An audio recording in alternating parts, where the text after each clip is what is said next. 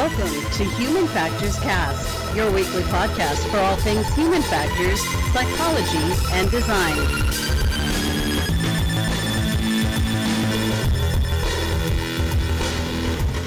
Hey, everybody, it is episode 164. Today is April 30th, 2020. That's right. Uh, and it's Human Factors Cast. We're here. It's me and Blake Arnsdorf, uh, just kind of hanging out over the internet, doing the doing the thing, doing the video thing again. Another day, another awesome conversation on the internet. You've got a, a lot of nice, really nice windows in your place, man. I never noticed that before. It's the best. yeah, well, I'm, actually out in the kitchen right now because that's where I work. Um, so I've, I've got my setup out here, so there's a lot more light and windows going on. Yeah, I like it. Anyway, hey, we got some uh, great news stories this week. We're tackling some questions from the community as well. So, the news stories we got UPS and CVS are teaming up to offer a prescription drug delivery to Florida community via drone. So, more of this drone delivery. And then we also have uh, this uh, Eight360 Nova. Uh, and this is uh, this is a we're just gonna say it's a ball of VR. It's it's just one big ball of VR. So Literally, we'll just, yeah. We'll just keep it at that. Uh, but first, day we got some programming notes. Uh, we do have Human Factors Minute coming out every every Tuesday for you patrons. Uh, we we love that. It's it's been great. In fact, we just made a big push to push out um, a bunch more content, and we're kind of sourcing feedback. So if you're if you're a patron a patron and you've listened to some of them, please let us know in the uh, Slack. Uh, we want to know. We want to make sure that as we're going forward and producing, like I said, we've produced a year from March, so we'll be good until March of next year. But going forward, we want to make sure we're incorporating some of your feedback to make sure it's the best show that it can possibly be. Um, this is a highly produced, highly researched thing. We're super proud of it. If you have a buck or two to spare, go support us on Patreon. Oh, who is it? Oh, hello. go go support us on Patreon. Patreon uh, really help out the show. Everything goes back to uh, running the show, like our uh, web hosting fees and all that stuff. Uh, anyway, the, we'll we'll just uh, we'll just leave that there. Uh, the shows are shorter. If you haven't caught on by now, Blake and I are trying to keep things a little bit tighter during uh, during the global pandemic, just to uh, in a way to offset the fact that not everybody's commuting now, so it's harder to listen to shows. Uh, and honestly, it's uh, it gives us a little bit more focus with the news stories. We're we're talking about the positive stuff. You know, there's a bunch of news stories out there with the global pandemic, and we want to avoid those. So we're just focusing on the positive stuff, uh, like John Krasinski and some good news. We're just we're just basically uh, looking at the good stuff and talking about that. Um, yeah. With that being said, Blake, what's what's going on in your beautiful, well lit world? oh, it's so good in the well lit world, man. I so I'm making a conscious effort to for next week because I swear every Monday I wa- I wake up and for whatever reason I'll be thinking about Human Factors Cast, whether it's because I like see somebody dropping stories in the Slack, whatever it may be. But I swear I had the best piece of banter earlier this week on Monday when I was sitting on the couch getting ready to go to work. And you didn't write it And I down. Didn't write it down, didn't leave it in my like Slack messages for myself, so I'm super bummed because I feel like I had a lot that we could have gone and talked about, but we'll try again next week. But other other than that, man, everything's going fine. It would be nice if I would, you know, set nice reminders for myself. Uh, but I don't know. I mean, how do you do you ever have like random thoughts about how what you want to talk about in banter and do you keep track of it or you just hold it in your head? Uh, I do both. I, I definitely do write stuff down on our like show notes. Uh, you know, if, if I think of something, or I'll just jot it down on a piece of paper on my on my uh, recording studio desk, uh, or you know, just something like that. Uh, most of the time, I had something pretty strong that I can just remember. But if it's something that I'm like, mm, I'm gonna forget this, then I I will definitely write it down. Yeah. So one of these days I'll figure it out. But Nick, what's been going on in your world, man? Well, let me tell you what's been going on in my world. So, uh, since I guess it's been a couple months here, I mentioned on the show that this year I was going to start a project that would involve me in several different aspects of uh, making. And so, one of those aspects be like woodworking or prop making or electronics. And I'm at the confluence right now where it's all starting to meet. So I actually just got done with kind of the woodworking piece, which wasn't that really um, intensive. It was literally just cutting out some holes in some MDF, medium density fiberboard, for some buttons to go into. However, um, part of it is going to be you know painting this thing, and to do that on MDF, you have to seal it first with a special sealer, and then paint it, and then I'm going to add some like props to it, so they call these things like greeblies that's just basically making this thing look like star wars with little elements that look like they're from a galaxy far far away right? You just tack them on add some pinstriping, uh, that type of thing. So that's kind of the prop making side combined with the woodworking side. And now i mentioned that there's buttons on there as well. And something that i've been doing over the last week has been spending a lot of time in the arduino ide so i have been really kind of trying to figure out how to code up an Arduino, and um, it's been both rewarding and frustrating, as you can imagine coding is. And I will say, like, I've learned so much over the last week just kind of futzing around with this breadboard and Arduino board. And I've had this Arduino since like 2016. Um, and I just never did anything with it. And now I have an idea for it, and I'm starting to learn the coding language. I think it's C++, but I, I think uh, something that's that's kind of human factorsy to me about that is that um, I have very minimal experience with coding. Like all my experience with coding has been very cursory, you know, HTML, CSS, maybe just moving things here or there. Uh, I think the most advanced I've got was like with Visual Basic, even in like a Microsoft Office product, creating advanced macros, if you will. And uh, so, like, my coding experience is fairly limited. Um, and I will say, like, one thing about using this Arduino IDE and the the programming language is it's it's very easy to understand, and I was kind of shocked by that. Um, you know, there are some things like my mission right now, and this sounds very simplistic. You press one button, a light pattern happens across two LEDs. You press another button, that's that light pattern is reversed across the two LEDs. And in both instances, when you press a, the button, a sound will play. Right? Very simple, right? It sounds very simple to code up, although I'm having a whole lot of trouble. Um, and I just, I the the thing is, and I feel like I'm rambling here, so I'll give you a chance to to kind of give me your thoughts on coding here. But I, I feel like in most instances where I look at coding and I look at what's possible, I say, okay, there's no way I could ever do that. Uh, but looking at this project right now, right in front of me, I actually have the breadboard. I, I showed it to you right before the show. I have it right in front of me. Looking at this project, I have everything wired up. I just know I have to get the logic right in the, the IDE in the language before it works. And to me, that is encouraging. Whereas most projects, I'm very much like, I could never do that in a million years. With this, I'm looking at it, I'm like, I can do this. I can do this. Blake, what's been your. That's pretty interesting, man. Because, like, if you think about it, C and stuff like that is a very much more low level programming language so there's a lot you have to do and like a whole bunch of instructions you have to give the machine in order for it to do what you want it to do whereas something like javascript is much more like you you already have a lot of logic built into it that it's working on top of. Like you're not giving the machine a lot of things to work with. It's like the browser's doing a whole bunch of stuff for you in the background. So I'm sure it is difficult, but it sounds like you have a really positive attitude about how to tackle it. Yeah, I mean, like here's the thing. It's like I I have heard that Arduinos are e- easy on the spectrum of things to learn, right? I won't say it's it's super easy, but I would say it's easier than other things that I've encountered.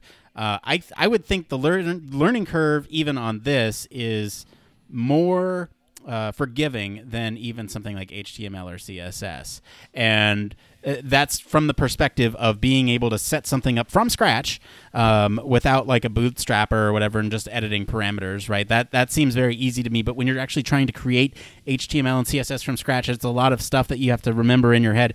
With this, I feel like uh, the answers are provided in a lot of the examples that are included in the development environment, which is nice.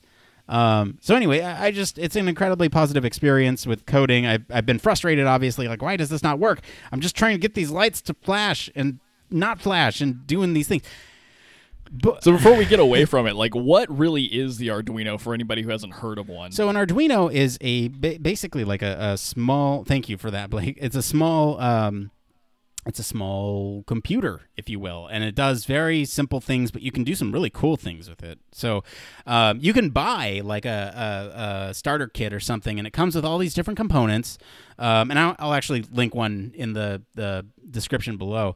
Um, but the the the concept of an Arduino is that you are basically creating a microprocessor for a uh, a, a, function that you want to happen, right? So in this case, I am creating something that will flash LEDs and play sounds when I press buttons. Very simple. You can also do things like build a robot that will uh, sense walls and navigate around through the use of different sensors that you can plug directly into the Arduino and um, you know have it display certain things with certain components and basically all these things are plug and play onto the arduino you just use a breadboard and then once you're all set you just kind of wire them in and solder it all together and you're good.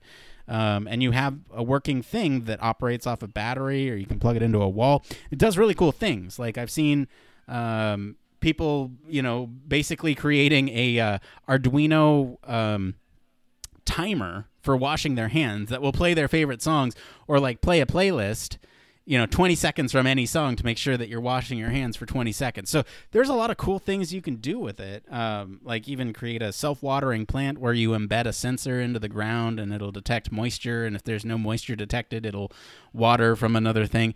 It's pretty cool man there's so much you can do there. Yeah. So it makes sense that you're using kind of a lower level programming language because that's like a lot of, you know, machine sensing and then the machine has to interpret that and then do something. That's really cool though. I didn't realize there was such like a wide breadth of things you could do with one of those. Yeah, and it's very simple. Like if you're looking at the actual Arduino board, it is very compact. It fits in the palm of my hand and you can add these things called Arduino shields to the top of it. It, it basically adds functionality, right? So you can add like an MP3 shield, and it'll uh, basically reference MP3s on a SD card, and you can pull it out. And that's how I'm doing the uh, the sound effects, right? And oh, okay, so is it kind of like a ra- Raspberry Pi, if you've heard of that? Less powerful. Um, it's gotcha. less powerful than a Raspberry Pi. Um, and less expensive too. I think I think uh, like one of the packs I think is like forty bucks or something. Very very reasonable for an entry level computer programming thing that you can do. You know, in one of these packs, I think like a forty dollar pack or something comes with a bunch of sensors, a bunch of displays, um, like an LCD display, so you can do something with that. It comes with a LED array, so it's like the the the square uh, array of LEDs that you can program it to say words and stuff. It comes with like the Back to the Future type uh, lettering or, or, or um, what is that? What is that called? When you have like the the Back to the Future type number systems, like uh, November fifth, nineteen fifty five, you know, all that stuff. Yeah, yeah, yeah. That's really cool. That is that is a lot of kind of like value for just forty bucks. I know Raspberry Pis are pretty expensive. Yeah, and and the nice thing about uh, Arduino's is that it's all open source, and so like you can find a lot of code out there that's already been established. Um, I've been looking for the one that you know I'm trying to do, but uh, I'm sure it's out there. But um, I just I've been modifying the basics, and I took an uh, like an intro to Arduino class, and um, you know I've been actually trying to learn it because I'd like to do more complex things somewhere down the line. But for now, I'm just I'm just trying to learn, and it's uh, it's been a pretty positive experience. What is this? Oh, Excellent, an RGB man. LED, some RFID sensors, some. Uh, let's see here. What else is this? This is like a. I feel like I'm doing an unboxing right now. There's a touch sensor. There's um, uh, what is this? Radio frequency sensors, and it comes with a remote as well, so you can do a bunch of inputs that way. Uh, let's see, nine volt battery. What else we got? Twelve volt battery. Battery. what is this? It's some shield of some type. LCD. I'm just talking now. Yeah, there's a lot of cool stuff that comes with it, and um, cool stuff. Definitely cool. Man, you're making me want to grab one myself and start making something because that like self-watering plant would be hilarious to try and do. Oh, it's very cool, man. Like if you look up yeah. like Arduino projects, there's a lot of really neat things that you can do, and a lot of people are very um, forthcoming with their code, and they'll be happy to share it with you. And and you know you can even create schematics. So you, all you need really is someone to say, "Hey, this is how I did this thing, and this is how I set them up." Copy the code, paste the code, load it up, and you're good. Um, it's very cool. It's very cool. Um, Super sick, man. Yeah, if anyone's interested, I like I said, I'll put a link down below. Um, it's it's been a ton of fun to code up, and so it, coding is always so rewarding when you actually get something to work. You're just like, yes, it worked, and then you're like, okay, how do I do this next thing? Well, especially like this because it's not like you're you know debugging in the browser or whatever. You're kind of You're doing you're both. coding something. That's an, that's Yeah. another good point. You're doing both, right? Because you're doing all these physical connections, so you have to have some understanding of electrical engineering, and you know, very cursory, of course.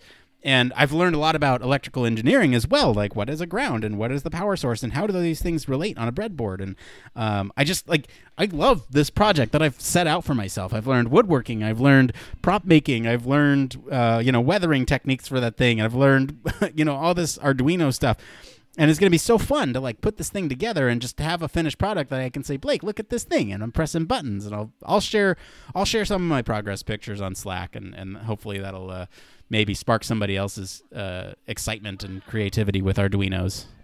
I can only imagine, man. It's awesome. All right, well I think I've gone on enough about that. Uh, all right, so why don't we go ahead and get into this next part of the show?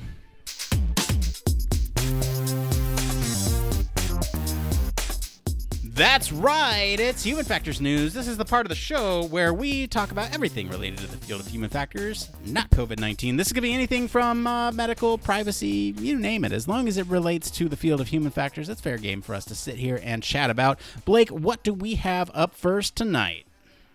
Nick, up first, I'm pretty excited about this. So this is finally we're seeing some drone delivery technology that's coming on. So on May 4th, CVS and UPS will begin to offer drone-based prescription drug delivery in Florida's massive retirement communities.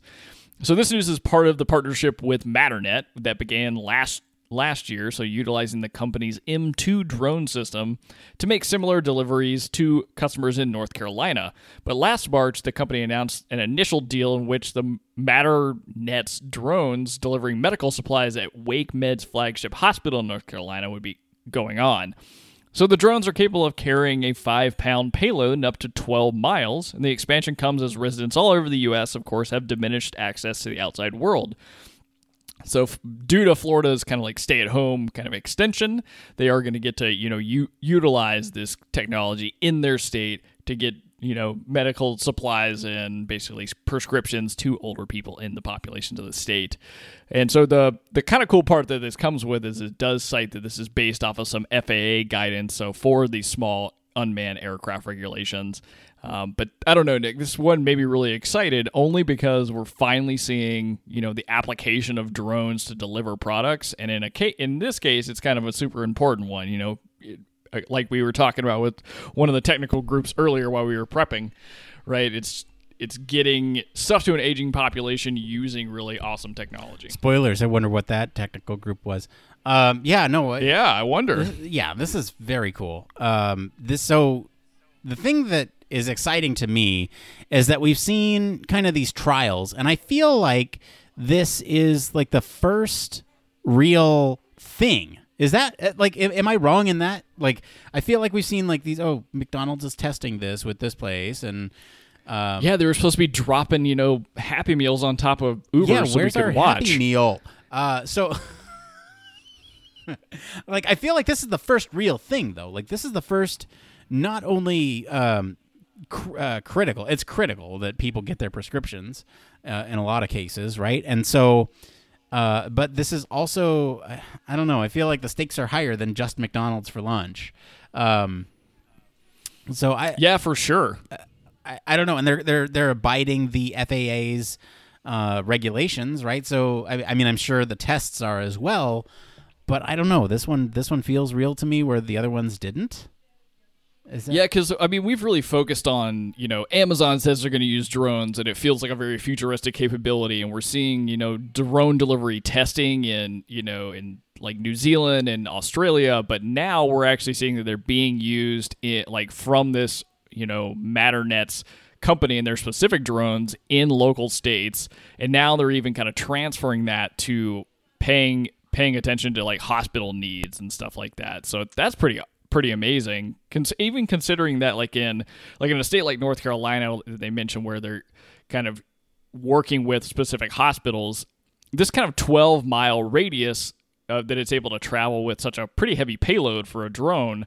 I mean, that's that could be you know really intensive or important for people that are like if you needed drugs from another hospital or needed something from another hospital you couldn't get you know, immediately otherwise. So I think it provides a lot of utility in terms of like travel time or just like emergency services.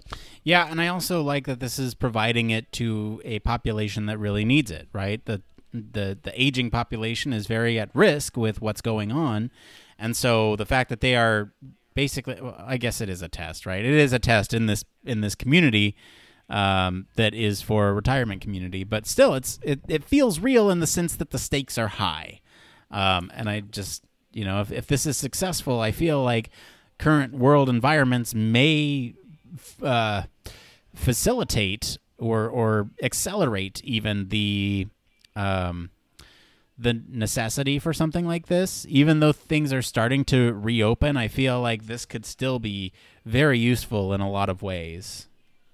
Yeah, for sure. And I mean, even right now, I mean, because in this particular state that it's supposed to be used in, the like stay at home thing at least extends for one more month. Well, that could be really a big impact for older populations that like can't rely on waiting an entire month before they can go you know, pick up another prescription or whatever it may be. So having these kind of drones that are able to, even if it's in a testing phase, I think it's a really kind of unique situation that we find ourselves in, where we had this kind of global pandemic, but in the in the case, it's kind of a forcing function to make technology evolve and just kind of test things that you would normally have to go through a long you know long-winded process to get even off the ground at all yeah this will be great for uh, generating a lot of data to say hey this works uh, let's push this to other applications too, or other uh, other delivery services, right? Pizza or whatever. Um, it, if we can prove it works with prescriptions, something that is critical to a lot of people, then I don't see why we can't just keep moving on.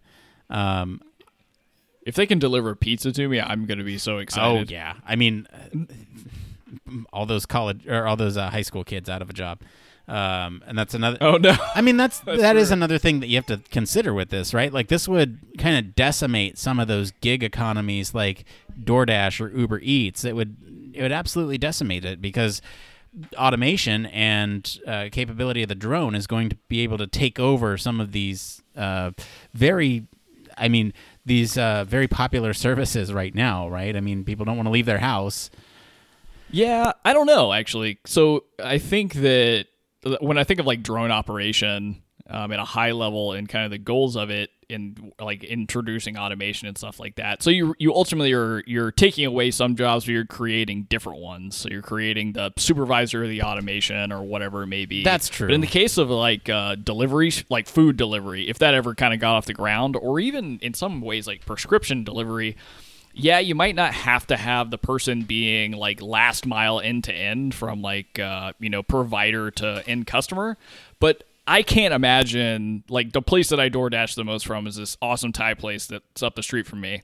I can't imagine them wanting to, you know, take the responsibility of having drones and like hooking them up, putting the food out. Like the place is so slammed all the time. Like they just count on kind of like delivery services to come and do some of the work for them. So I would imagine that it would just kind of change the job for some of the gig economy stuff. Like That's maybe that you're yeah. basically hooking up stuff for a drone to take off and take for you, which in some ways could be more could you could end up getting paid more for, right? Because you're kind of more in charge of a piece of technical equipment. Um, yada yada. Yeah, But and, that's- and then you have like the whole legal side of things. Like, what if somebody shoots your drone down, and how do you deal with claims like that and customer service? And yeah, I mean, so yeah, I mean, it'll just transfer the jobs really at that point. But um, which is good. It's nice to see because I think I think a lot of people do worry about like the the automation taking jobs, but uh, at least until until like a lot more kinks are figured out, there will definitely be like job creation in addition to any that are removed. yeah, and it'll help with this dru- disruption of the industry again, right? Somebody will come along and do something more efficiently than even drones, and um, you know the cycle will continue. Uh, Yeah, once like we have robots that can do it all, then it's done. Yeah, yeah, no kidding. Once, yeah. Anyway, all right. Well, why don't we take a quick break? We'll be back with the other news story right after this. Human Factors Cast strives to bring you the best in human factors chatter every week. We pack news, interviews, reviews, and overall fun conversations into each and every product that we put our seal of approval on. But we can't do it without you. You see, the Human Factors Cast network is 100% listener supported. All the funds that go into running this show come from the listeners.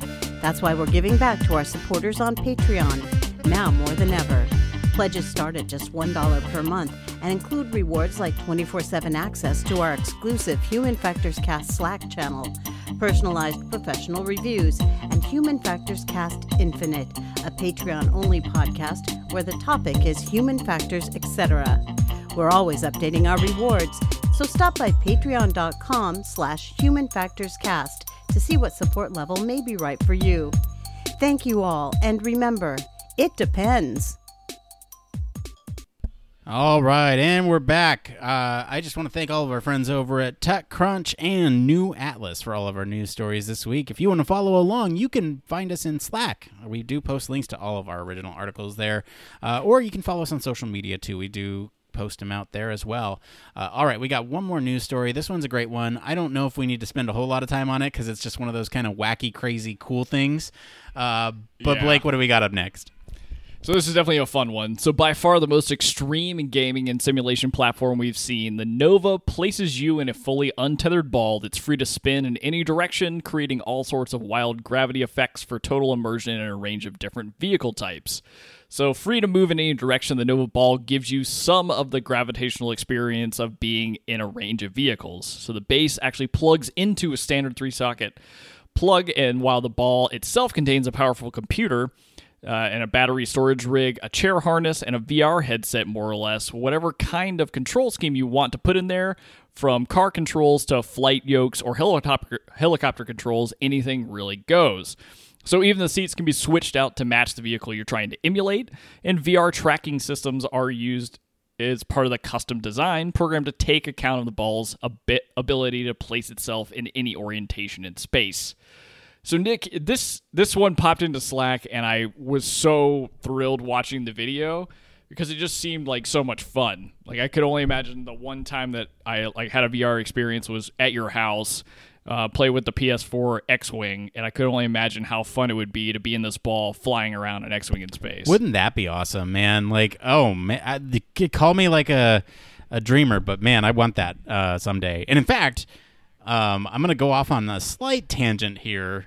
Uh, I know we just introduced the story, but I'm gonna go off on a slight tangent. So that project that I'm working on is the beginnings of kind of a larger project to eventually someday turn a whole room in uh, my house into a uh, basically a, a, a ship from Star Wars. Like I, I have schematics actually drawn out, like what the cockpit would look like, how you can put TV screens in there, how you can basically program logic to go from one location to another. And the dream is to basically put the cockpit on actuators. So when you're in the cockpit, it feels like you're moving around ever so subtly, right? You're in a luxury ship. You don't want it to be rocking too much, but you know, a little bit of movement to simulate that. Whoa, we're we're actually moving here inside a just a little joy inside Yeah. a room. Can you imagine like just going down the hallway and then and in here we have uh oh yeah, this is my Star Wars ship. You can here we can get on board right now and you know basically I could totally see that being in your house. That'd Uh, be amazing. yeah. So anyway, that's a slight tangent, but this is a as a nice uh, alternative if I can't get that to work. Right, I could stick this in the corner of a garage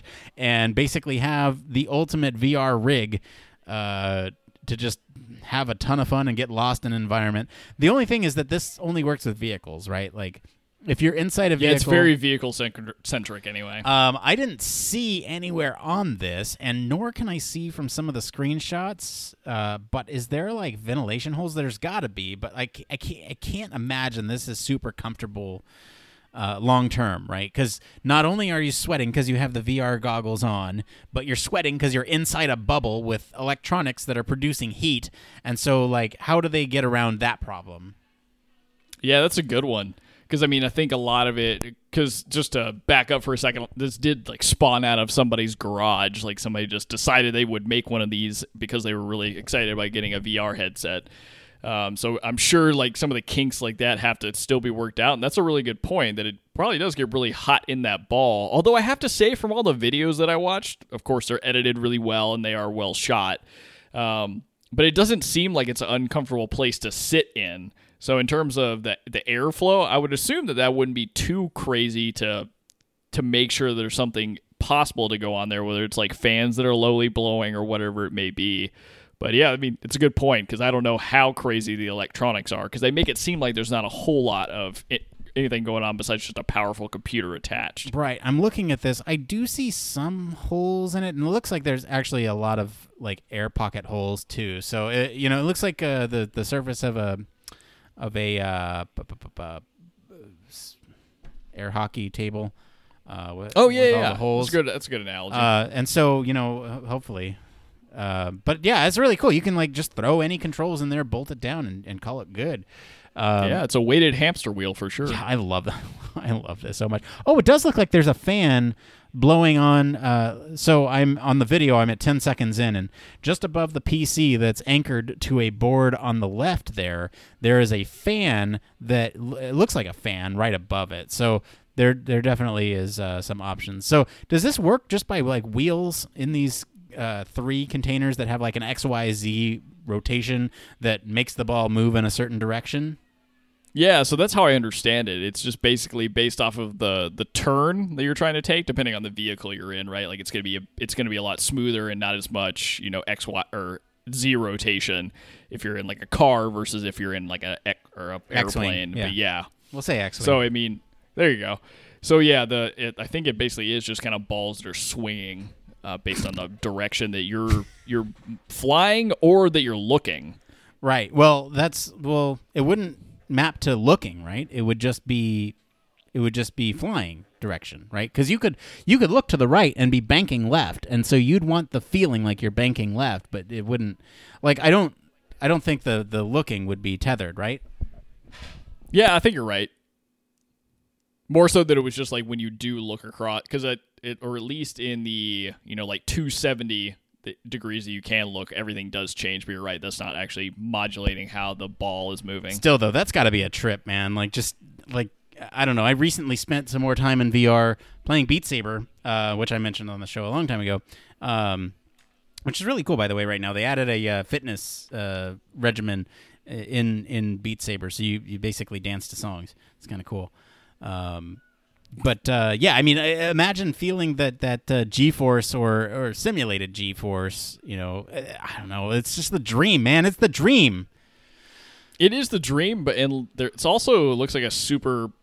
I don't know. To me, it, it seems like a really option. great training tool. Yeah, and I mean, inside that bubble, you feel like y- you're actually in a cockpit too, right? They say that you can swap out the seat and everything and make it feel, yeah. And so if, if they sell this to the military or they sell this to, um, you know, I can see even like NASCAR drivers getting behind something like this as a training simulation.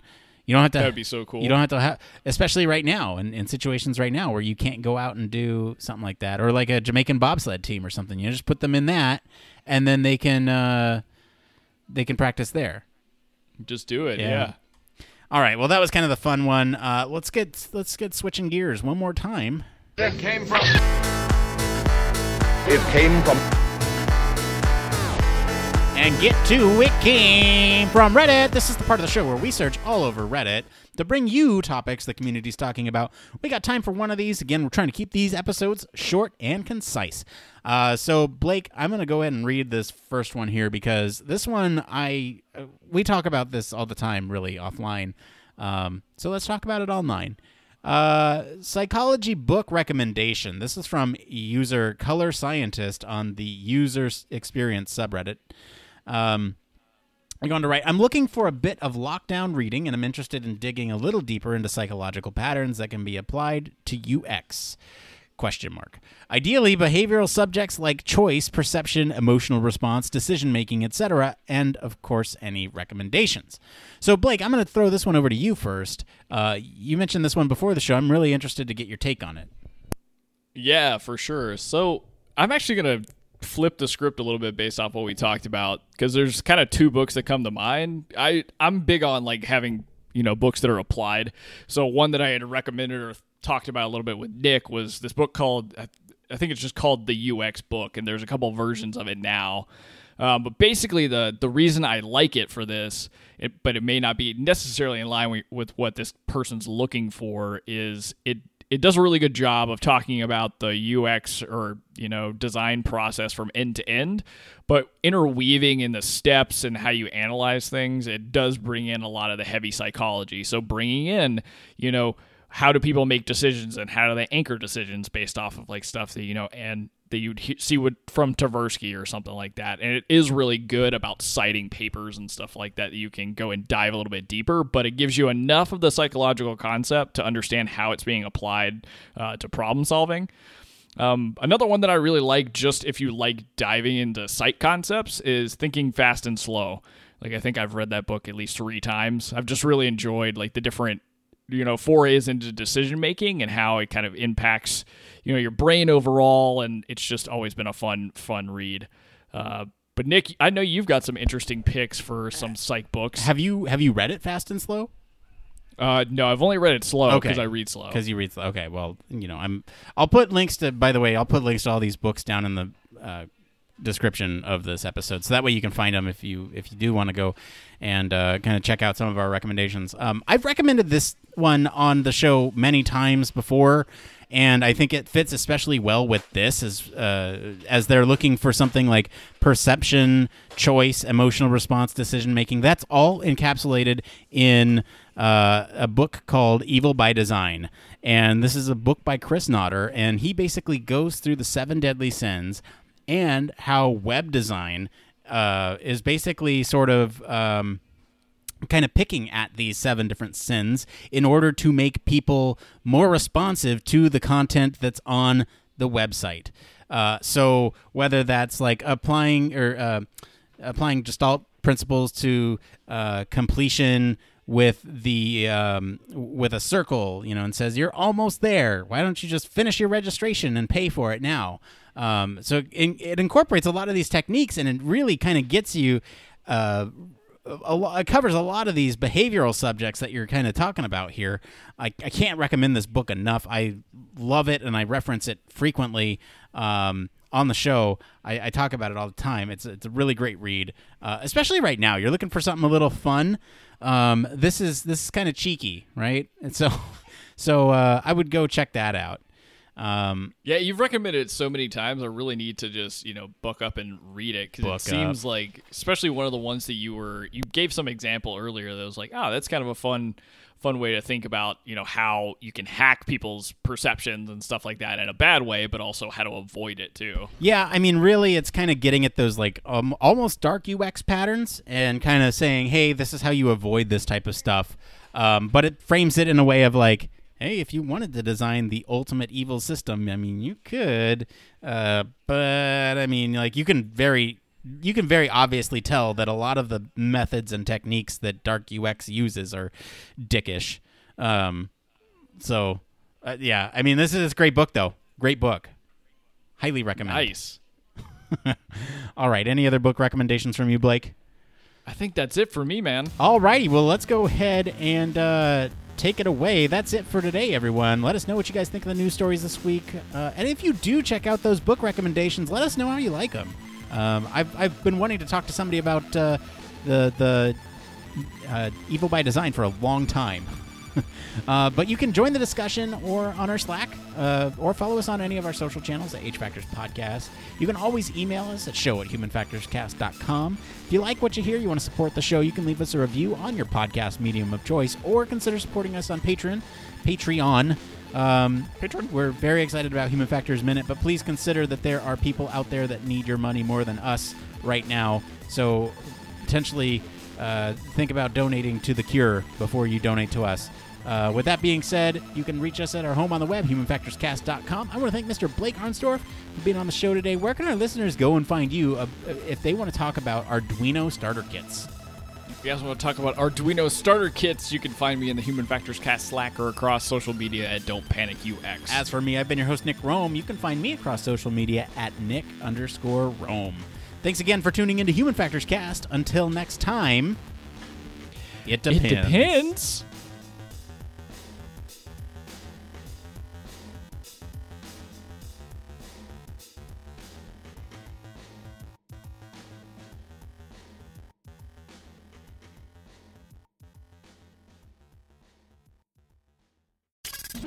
Spacecraft, railway locomotives, nuclear submarines, healthcare, jet aircraft, these are all examples of highly technical systems and organisations, and all have one particular thing in common. They all involve humans. Humans who want to do amazing things and are using technology to achieve them. They all have something else in common. They have amazing people ensuring that the users who are involved can do what they need to do, are safe when they do so, and have the optimum user experience. These people are human factors practitioners, and on 1202, the Human Factors podcast, they talk to me, Barry Kirby, about what they do, sharing their career paths, highlighting their ideas and best practices, and fundamentally raising awareness of our discipline. Find us on 1202podcast.com, on social media, and on your favourite podcast directory, because it's more than just common sense.